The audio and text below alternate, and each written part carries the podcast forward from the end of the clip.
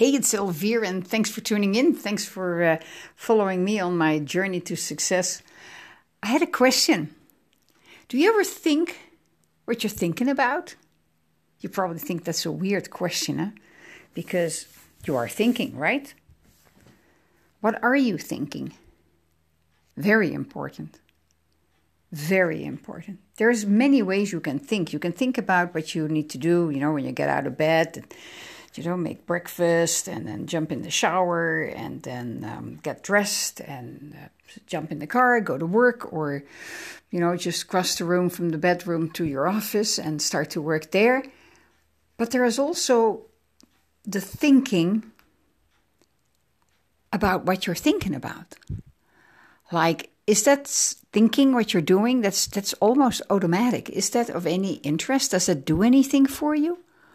Or would you like to be able to control your thinking and guide your thinking and think about the things you would like to think about? About the life you are creating, about the life you would have if you had certain things in your life, if you had achieved certain things. And it's not always has to do with a lot of money. Money is nice. Money is a means to an end. Money either money is a magnifier. It either makes you a better person or it makes you a worse person. So you got to be very careful. But what are you thinking about in the day? Are you thinking about the movie you're going to see next week or are you thinking about the book you was reading yesterday like a good book. And what did the author really mean? And trying to think about, put yourself in the thinking pattern of the author. Why would he say that? What is he getting at? And or where did he get all that information?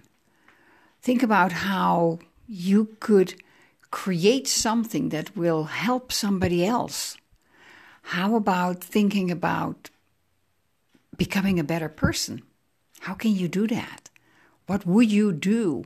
What kind of steps would you take? Very important that you think about what you think about. Because that will truly enrich your life. You just go inward and think about your own thoughts. Are they going to help you? Are they going to hurt you? Are they challenging you? You come up to little little things that you want to do, but you don't know how to do it. So then start thinking about how you could do it. Just sit quiet and just think about how you could do it.